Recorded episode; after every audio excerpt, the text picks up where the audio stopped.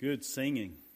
I was telling Wednesday night crowd the other night that I overheard a conversation between two individuals. We were out in a public place, and I asked. It was about going to a concert, and or going to concerts. And I asked one of the uh, the young lady who is a concert goer what she liked about going to concerts so much, and she she said she just liked the camaraderie of everyone who's there and how everyone is singing the same thing.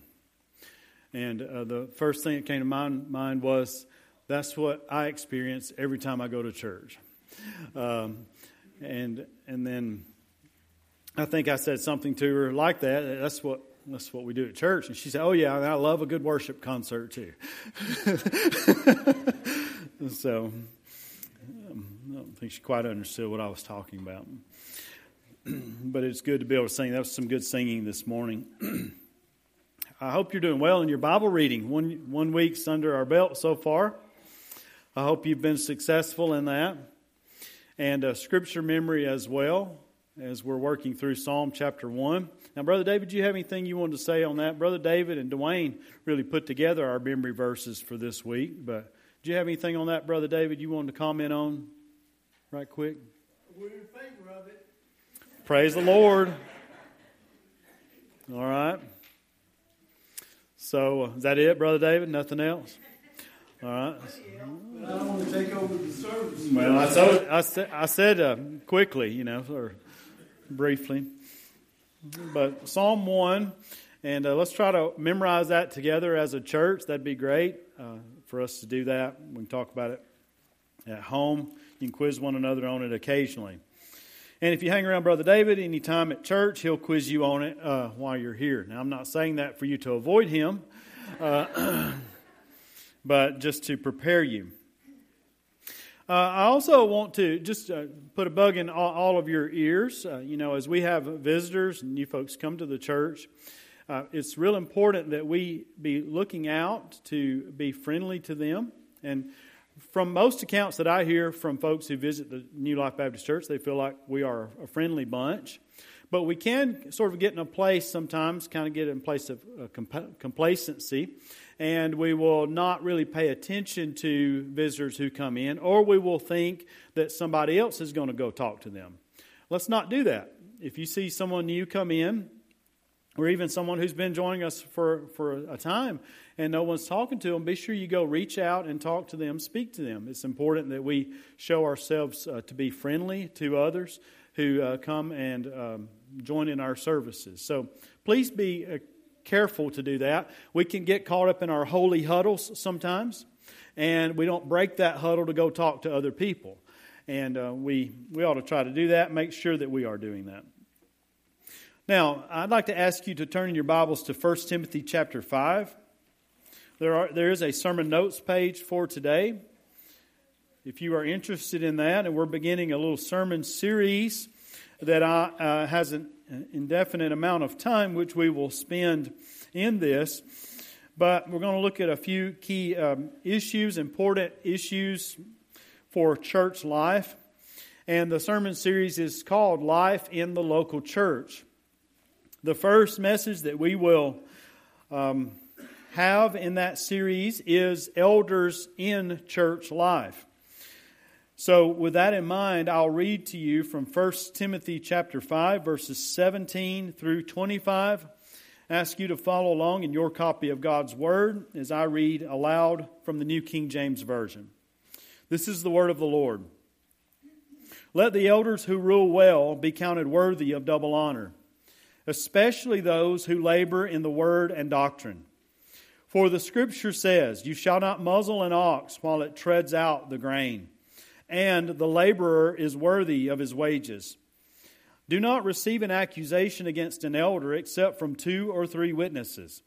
Those who are sinning rebuke in the presence of all, that the rest also may fear. I charge you before God and the Lord Jesus Christ and the elect angels that you observe these things without prejudice, doing nothing with partiality.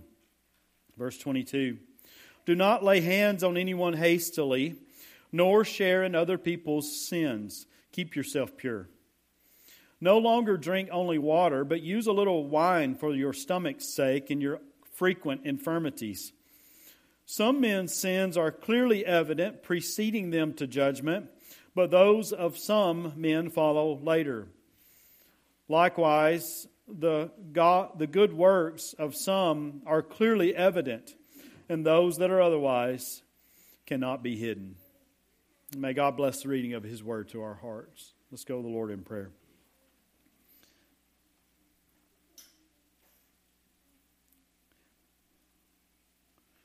Father, I come to you in the name of Jesus Christ, who is the head of the church. Father, I thank you for your Son who has shed his blood to redeem us from our sins. And, Lord, to make for himself a people that are zealous, that is zealous for good works. Father, we are grateful, and I, I am grateful, and we are as a church that the grace of God that brings salvation has appeared. And that that grace is teaching us to deny ungodliness and worldly desires and to live righteously, godly, and soberly in this present age. Father, as we come to your word today, and as we go through this sermon series, Father, I pray that it would grow us as a church that your word would grow us as a church. Help me to deliver it now to your people and give your people ears to hear. I pray in Jesus' name. Amen. So, uh, elders in church life. Um, as you think about the office of elder, you may have heard of this office in uh, different ways. And some of the ways uh, are, are this you have elder, you have shepherd or pastor, and you have bishop or overseer, which the last one is not one that was going to be used a whole lot in our circles. You may hear elder, you may hear pastor. I have uh, placed up there the transliterated Greek word, presbyteros. Uh, you have poimen for pastor, and then for overseer or bishop, you have episkopos. You'll notice under elder that it, this uh, particular title shows his maturity and dignity. Now, this ideally the man would be a older man, uh, but it's focused most on maturity and dignity. It's someone who is mature in the Lord, someone who is dignified in the Lord. I like to think of it this way: if we were all of us were plopped down in some city in the first century. And we, we were a church. We are a church plopped down, New Life Baptist Church of Thessalonica, whatever. All right, we are there. And then uh, this guy named Paul sends a guy named Timothy to us, and he's working among us. And then Timothy receives a letter, and he says, Appoint elders in New Life Baptist Church as a congregation, let's think of it this way. What, which men in our congregation would be appointed as elders? Would we look only for men who have gray hair? Sam Mackey's not here this morning. I was going to pick on him. I'd say, Sam, if that's the case, you're, you're, you're up. Or would we look for men who are mature in the faith, dignified in the Lord? And then the qualifications that we know, and, and I'm, not, I'm not working through these today, are in 1 Timothy chapter 3, verses 1 through 7. If you're wondering about, well, what will we look for specifically? It's laid out in 1 Timothy 3, 1 through 7. You can also find similar qualifications in Titus chapter 1. All right, so the first one, elder, and then the second, shepherd or pastor, maybe this shows his care and his attention to the, to the congregation. The last one, bishop or overseer, shows his uh, responsibility and duty. He, he oversees, they oversee the congregation like a shepherd overseeing a flock, their well being, their health, their security. The elders uh, oversee a congregation. Now, I want to give you a, a scripture that has all three of these words found in it. This is in your notes, but 1 Peter chapter uh, 1, chapter 5, verses 1 through 2. It says there that the elders, um, presbyteros, who are among you, I exhort, I who am a fellow elder and a witness of the sufferings of Christ, and also a partaker of the glory that will be revealed. Then he says, shepherd, and this poimeno, Uh, the flock of God which is among you, serving as overseers, episkopeo, that's overseers is episkopeo, not by compulsion, but willingly, not for dishonest gain, but eagerly. I present that to you to show you that these three words, titles, are used for the same office, used for the same individuals. If you're an elder, you're a pastor. If you're a pastor, you're an overseer. If you're an overseer, you're an elder. All right? So, now the first thing that I'd like to point us to in this text from 17 and 18 is appreciation of elders. Appreciation of elders. As Timothy's receiving this instruction from Paul, you'll notice here in verse 17 he says, Let the elders who rule well be counted worthy of double honor especially those who labor in the word and doctrine.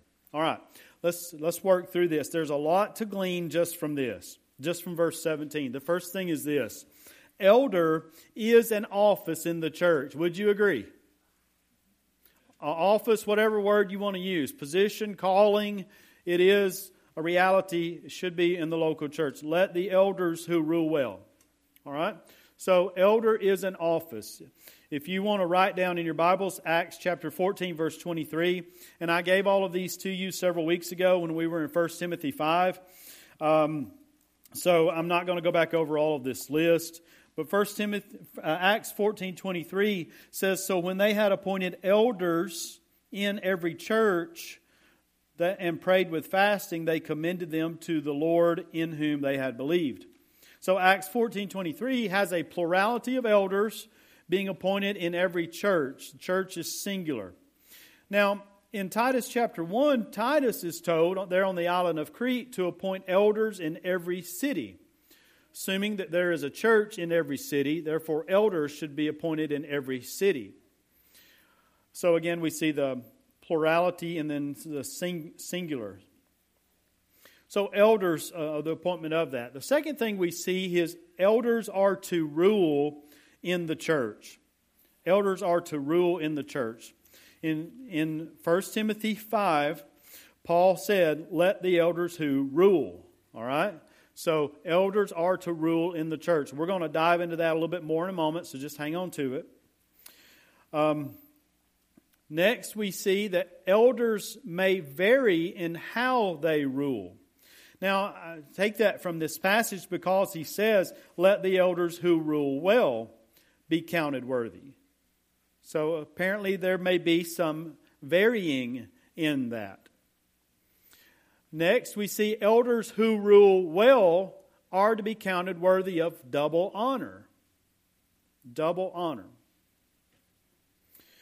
And then the last one is that elders are to labor in the word and doctrine. The word labor is a word that's used um, to talk about, um, and it means, you know, being tired, being exhausted from the work that's being done. You might think about this, the laboring in the word and doctrine.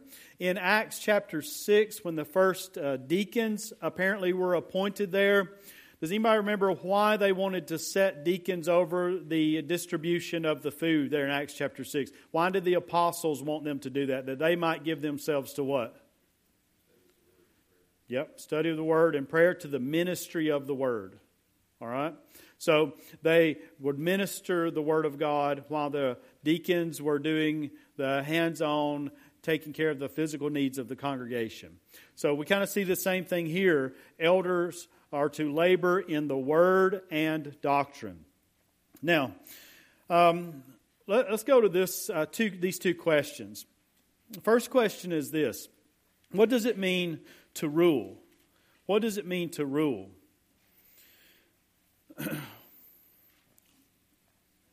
Some have taken this verse 17 and they've divided it up and say it, and they've they've uh, said that all right, this means there's two classes of elders. There's a ruling elder who may not preach or teach, and there is a teaching elder. There's obviously two different groups. I'm not coming to present that to you. I don't know that that's clear in this text. That might be the case, it might not be the case. But as we think about uh, elders ruling. And you, you can remember Hebrews 13 17. Obey those who rule over you and be submissive, for they watch out for your souls as those who must give account. Let them do so with joy and not with grief. In uh, Acts, in uh, 1 Thessalonians 5, remember how we learned there that they are to recognize those who labor among you and are over you in the Lord. I think the word for over you in the Lord is the same word for rule over you in the Lord. So there is this, this authority structure, if you will, that's been given in the church, but how and by what means do elders rule? I'm an elder here, Brother David's an elder here, but scarcely to say in your life, I, I can't rule over you. I can't tell you you've got to go do this and you've got to go do that and you've got to go do that. And I would not try to do that. So by by what means do we do that? And I would suggest to you it's found in the last part of that verse, labor in the word and doctrine. The way elders rule in the church is by declaring the righteous standard of God as given in the Bible, his word to you the people by rightly dividing that to you and saying, Thus says the Lord. And then elders, pastors, overseers seek to lead us as a church not to our righteous standard, but to God's righteous standard in obedience. So the pastor wants to expound the word, and then the pastor wants to help us as a church apply the word in our daily lives.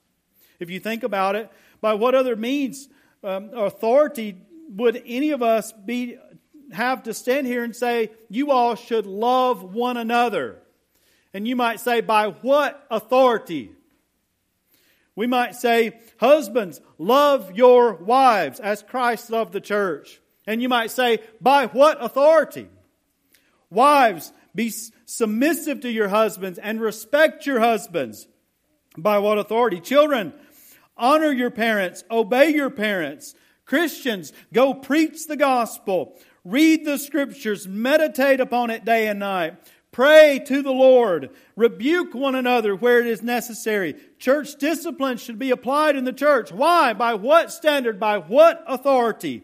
The ordinance of baptism and the Lord's Supper. Why? By what authority? Forgive one another when we have wronged one another. Why? Why? By what authority ought we to do this? By the authority of the Word of God. That is the authority. How do elders rule? We rule by preaching the Word, by teaching the Word, and leading the church to obey the Word. That is the authority in the church. No man has any inherent authority in himself. Christ is the head of the church, and we lead the church to Christ. I can unbutton my shirt, I'm not going to, and pull it back, and there is not a E imprinted on my chest. Not for Eric, but for elder. All right, there's not, nothing there like that. All right, nothing. I put my pants on one leg at a time, just like you do. I don't jump into my pants. All right, so one leg at a time. No authority in the man. The authority lies in God and in His Word. And that's what Paul pointed. The rest of y'all are going to be trying to think about jumping in your pants all at one time. Uh, in Acts chapter 20, when Paul was talking to the elders from Ephesus, he commended them to God and to the word of his grace, which is able to build them up and give them an inheritance among those who are sanctified. So that's, uh, that's the authority right there. Now let's go to the second part. What does double honor mean? What does double honor mean? Great question. And uh, let's try to answer that. What does double honor mean? The, the, that word honor is often used to talk about price, to the amount, the cost of something. Um, it can be used to speak of honor or respect or status. So, giving respect to someone. It can also, as I said, be talking about the price of something, the cost of something. So, it seems to have a, it is used in the Bible um, to speak of monetarily. It's used in the Bible when it comes to respect. In this context, let me tell you the best way to interpret this in the context. And I'd never noted this before until studying this this week. But in um, chapter 5, verse 3, you'll notice here that in verse 3, he's giving instructions in 3 through 16 about widows and how the church should take care of widows. And he says, honor widows who are really widows. And it's the same word, it's the word for time, time. It looks just like our word for time. But um, it's the word honor there. In verse 17, you have double honor. What did it mean for them to honor widows who are really widows? And he talks about really widows um, th- three times in this portion of Scripture as we go through uh, 3 through 16. Um, I can't find the second one, but I see where the last one is. As you, I thought I had them all underlined. If you look down at verse 16, he says, If any believing man or woman has widows, let them relieve them. And do not let the church be burdened, that it may relieve those who are really widows. And the idea about them being a really a widow is that they are left alone and have to trust completely in God. They have no way with which to provide for themselves. So those who are really widows are to be honored by being relieved. And the relief here means that they are cared for so that their bills are paid, their basic necessities of life are taken care of. So the, the way that honor is used in this portion sort of gives us direction on how it ought to be used in the second portion here. Double honor. So does that mean that they get double the allowance that a widow would get? That's what some have suggested. Does it mean that they not only get the respect that they deserve, but they also get a compensation uh, for their service? So it probably has very much to do with the elders receiving materially from the congregation because they preach the Word of God. They preach the gospel to the congregation. If you'll turn in your Bibles to 1 Corinthians chapter 9.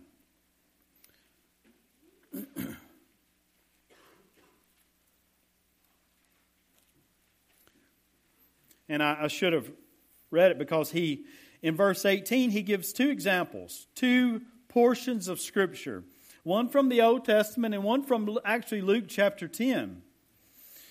But he says in verse 18, and you just stay there in 1 Corinthians 9, but in, in 1 Timothy 6 18, for the scripture says, You shall not muzzle an ox while it treads out the grain. So the idea there is that the ox is treading on the grain to break it apart, break it up, break it away from the chaff and it should not be muzzled so that it can't eat of the grain. It's doing the work, so as it's doing the work, that ox ought to be able to eat from its labor. And then the second from Luke 10 the laborer is worthy of his wages. You, you work a day, you get paid for a day's wage. And that's the idea behind this. Now, in 1 Corinthians 9, Paul says in verse 9, for it is written in the law of Moses, You shall not muzzle an ox while it treads out the grain. Is it oxen God is concerned about? Verse 10. Or does he say it all together for our sakes? For our sakes, no doubt. This is written, that he who plows should plow in hope, and he who threshes in hope should be partaker of his, of his hope. If we have sown spiritual things for you, is it a great thing if we reap material things? If others are partakers of this right over you, are we not even more? Nevertheless, we have not used this right, but endure all things, lest we hinder the gospel of Christ. now, this is unique to Paul's apostleship and his situation, but we can see the principle. In verse 13 Do you not know that those who minister the holy things eat of the things of the temple, and those who serve at the altar partake of the offerings of the altar? Even so, Even so, the Lord has commanded that those who preach the gospel should live from the gospel. But I have used none of these things, nor have I written these things that I should that it should be done so to me. For it would be better for me to die than anyone should make my boasting void. For if I preach the gospel, I have nothing to boast of. For necessity is laid upon me. Yes, woe is me if I do not preach the gospel. You see, in verse 14, he said that the Lord has commanded those who preach the gospel should live from the gospel. So it's right to pay, to compensate uh, those who preach the word of God.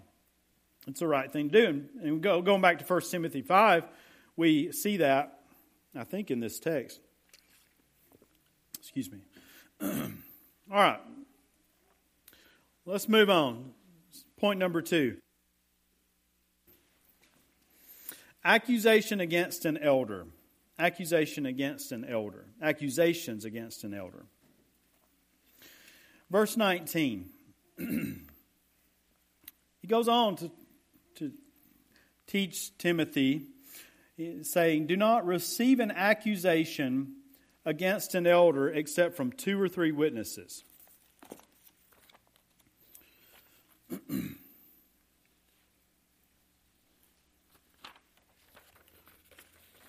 I've got another copy of my notes. I'm getting to the right one now. All right, verse 19. Do not receive an accusation against an elder except from two or three witnesses, those who are sinning rebuke in the presence of all. All right, so let's work through this a little bit. First thing is this elders will be accused.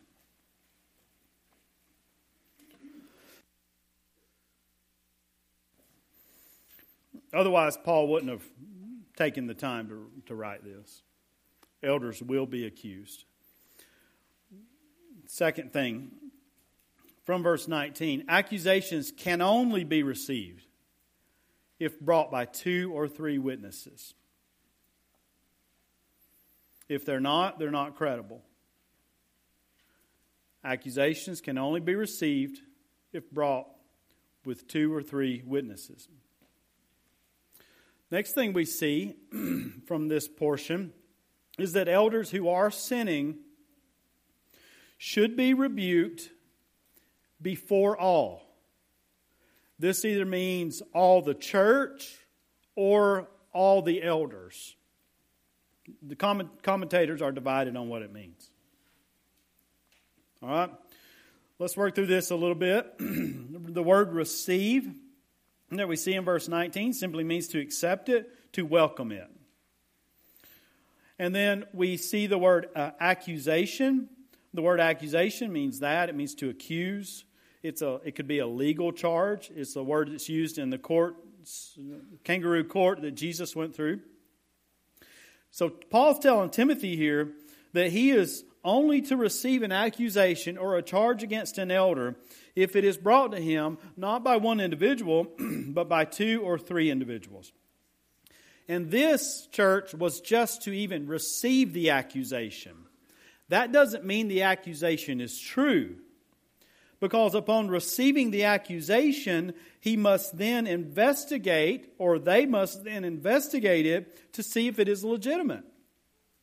And you might say, well, surely if two or three people bring a charge against somebody, then it's true, right?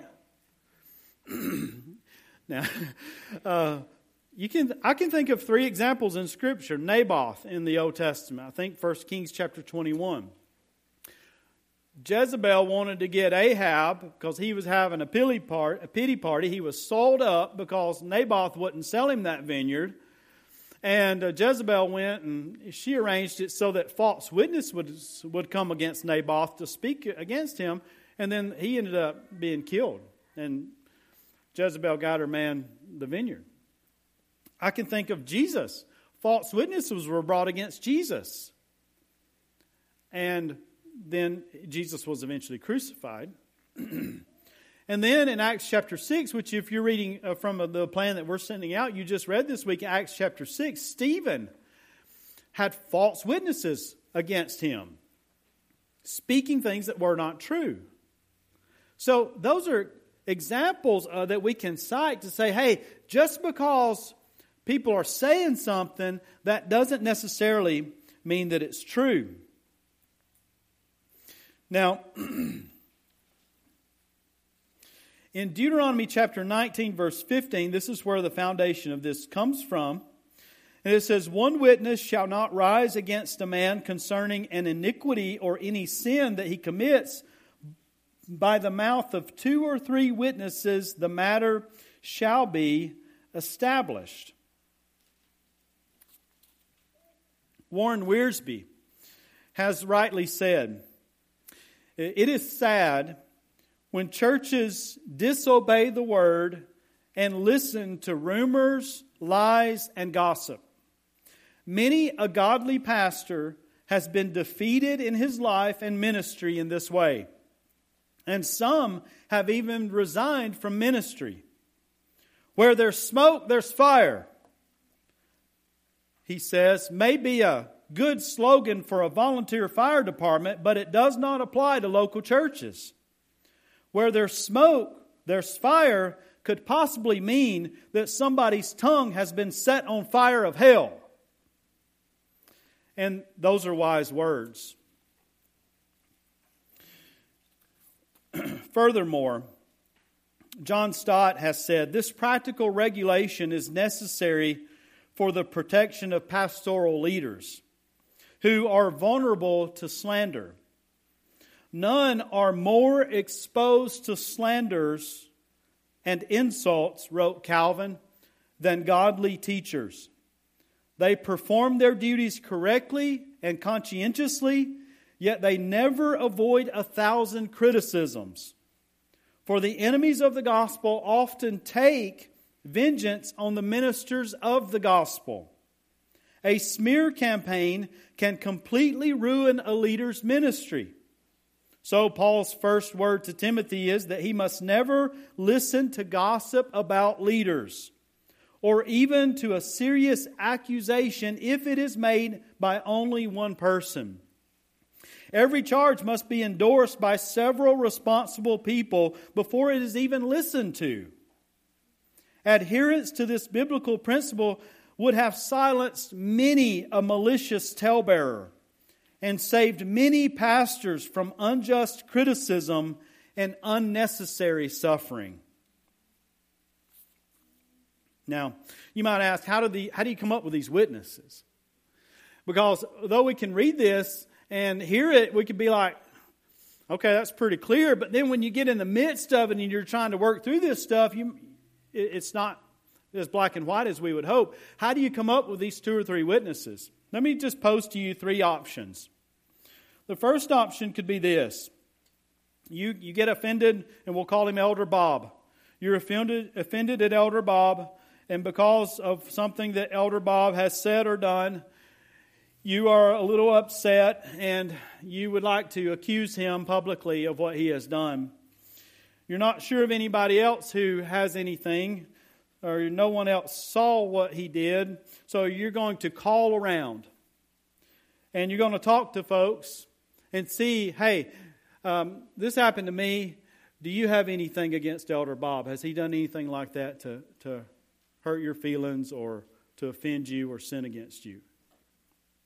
All right, so maybe you could get the two or three witnesses that way. The warrant, I'm not recommending it, okay?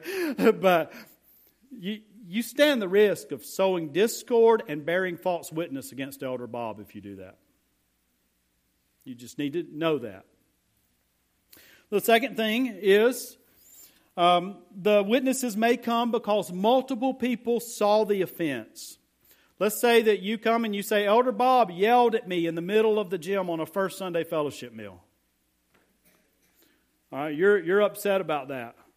All right, so the person that's brought to, they may say, Well, it was at the first Sunday fellowship meal, and you say, Yes.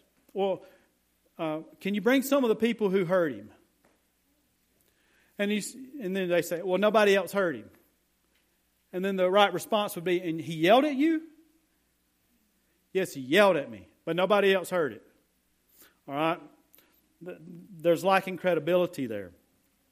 Multiple people see the offense, and multiple people are able to come and share or witness to the fact that something happened or is happening. The third option for this could be the following uh, to follow Matthew 18, 15 through 17, at which point two or three witnesses would be established. In other words, Elder Bob's offended somebody, that person who's offended does the biblical thing and goes to Elder Bob and says, You've offended me in this. Elder Bob doesn't listen, won't hear them. The person goes away and then brings two or three, one or two people with them to Elder Bob, and he still won't hear. Now there are three witnesses that are established. And then those three witnesses go to, in that day, it would have been Timothy. In this day, who might it be? If you're offended at me, you wouldn't want to bring it to me with two or three witnesses like that after going through all of that. So you would go to Brother David, you would go to a deacon and you'd bring those witnesses, and then it would be dealt with. That seems reasonable. That seems practical. So the two or three witnesses. And now you'll notice as we work continue working through this in verse 20. And that's the last blank on that one. No favoritism should be shown to either side. But before we get there, notice verse 20. Those who are sinning. So this is in the present active. This is showing that elders are currently, an elder is currently sinning. And then that elder, because he is sinning, after this has been evaluated, after the witnesses and what they've said has been evaluated, examined and cross examined. Just because somebody comes saying something doesn't mean that it's true, doesn't mean that it's not, but it has to be looked into. And then those who are found to be sinning, presently sinning, are to be rebuked. They are to be rebuked, as you see in verse 20, in the presence of all. I don't know if the all is all the church or all the elders. And the reason for that in verse 20 is that the rest also may fear. Now, church, I'm telling you, this is the way that it ought to be done. There is no man who, were, who will ever be an elder at New Life Baptist Church who could not possibly be accused of something at some point. And there is no man that will be, has been, or ever will be an elder at New Life Baptist Church who is not a sinful man, who is not a sinner, and needs the grace of God just like everybody else. And it may be that there will be men who will sin and who need to be rebuked publicly at some point. And I say to you, if that is ever the case, then we should follow the Word of God in that matter. We don't have to make it up of how we need to handle this. We need to follow the Scripture. And then you see in verse 21, he says, I charge you before God and the Lord Jesus Christ and the elect angels. The angels are watching this drama that's going on in the church. That you observe these things without prejudice doing nothing with partiality. Whoever is put in the place of Timothy ought to look at the case, and he should not have favoritism toward the elder, and he should not have favoritism toward the people who are bringing the charge. He should do everything without prejudice, doing nothing with partiality. Now, Stott has also said, a good phrase that I highlighted is Timothy is to be cautious in accusing and bold in rebuking. And then I'll say one final thing, I think, on this. Once the elder has been rebuked, once there is repentance, it's done. Unless, of course, it is a, something that is disqualifying for him from ministry, but once it's done, it's done. And the church must move on.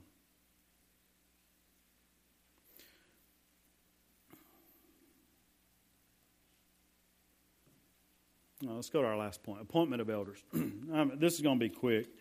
Uh, verse 22 seems to be talking about caution when it comes to the appointment of elders, even though this verse is difficultly, it's with difficulty this is interpreted. He says, Do not lay hands on anyone hastily, nor share in other people's sins. Keep yourself pure.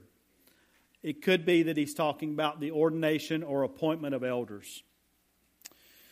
Verse 23, I've used the word clarity on this because it's hard to understand why Paul put this in here. He says, No longer drink water, only water, but use a little wine for the stomach's sake and your frequent infirmities. Maybe Timothy had just become a teetotaler. He wasn't drinking any wine, even though they don't have the, didn't have the options then we have now. And because of that, uh, you know, maybe he did it to, to keep from there being any accusation against him.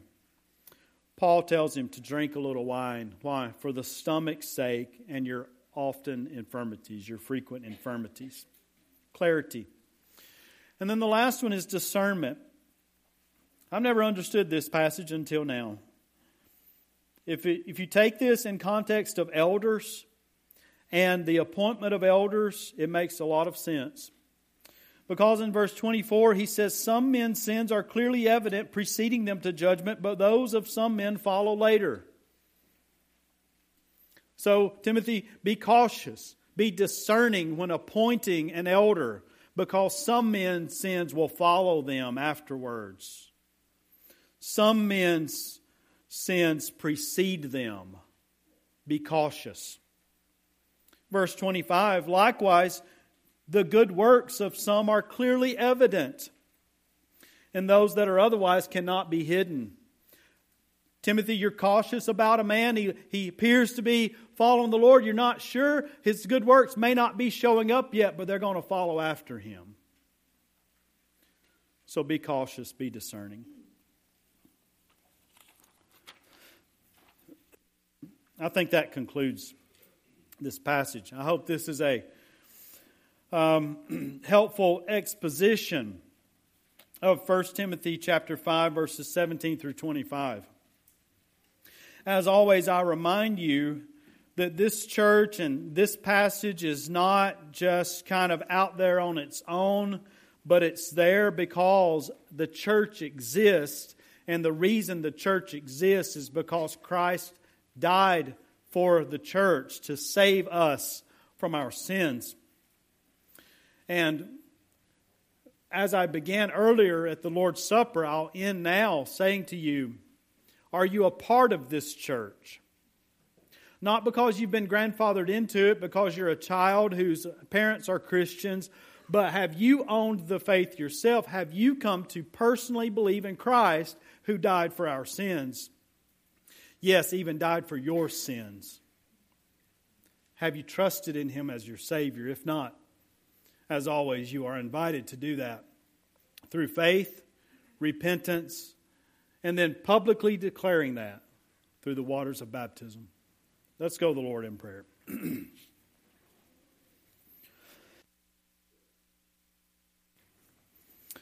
Father, I do thank you so much for the scriptures. Lord, I just treasure your word, and I want to treasure it more. And I pray that we will, Father, treasure your word even more than our necessary food. Thank you for this passage today. I ask you, Father, to seal it to our hearts. Let it be a guide to us in times of darkness as church as the church. I pray, Father, that even yes, this passage will be a light to our feet, a lamp to our feet, and a light to our paths as we live out life in the local church. And Father, finally, I pray for any who are not a part of the church because they've not believed in Christ. I pray, Father, that they would have grace from you today to believe that gospel of Christ crucified, risen again on the third day. In Jesus' name, amen.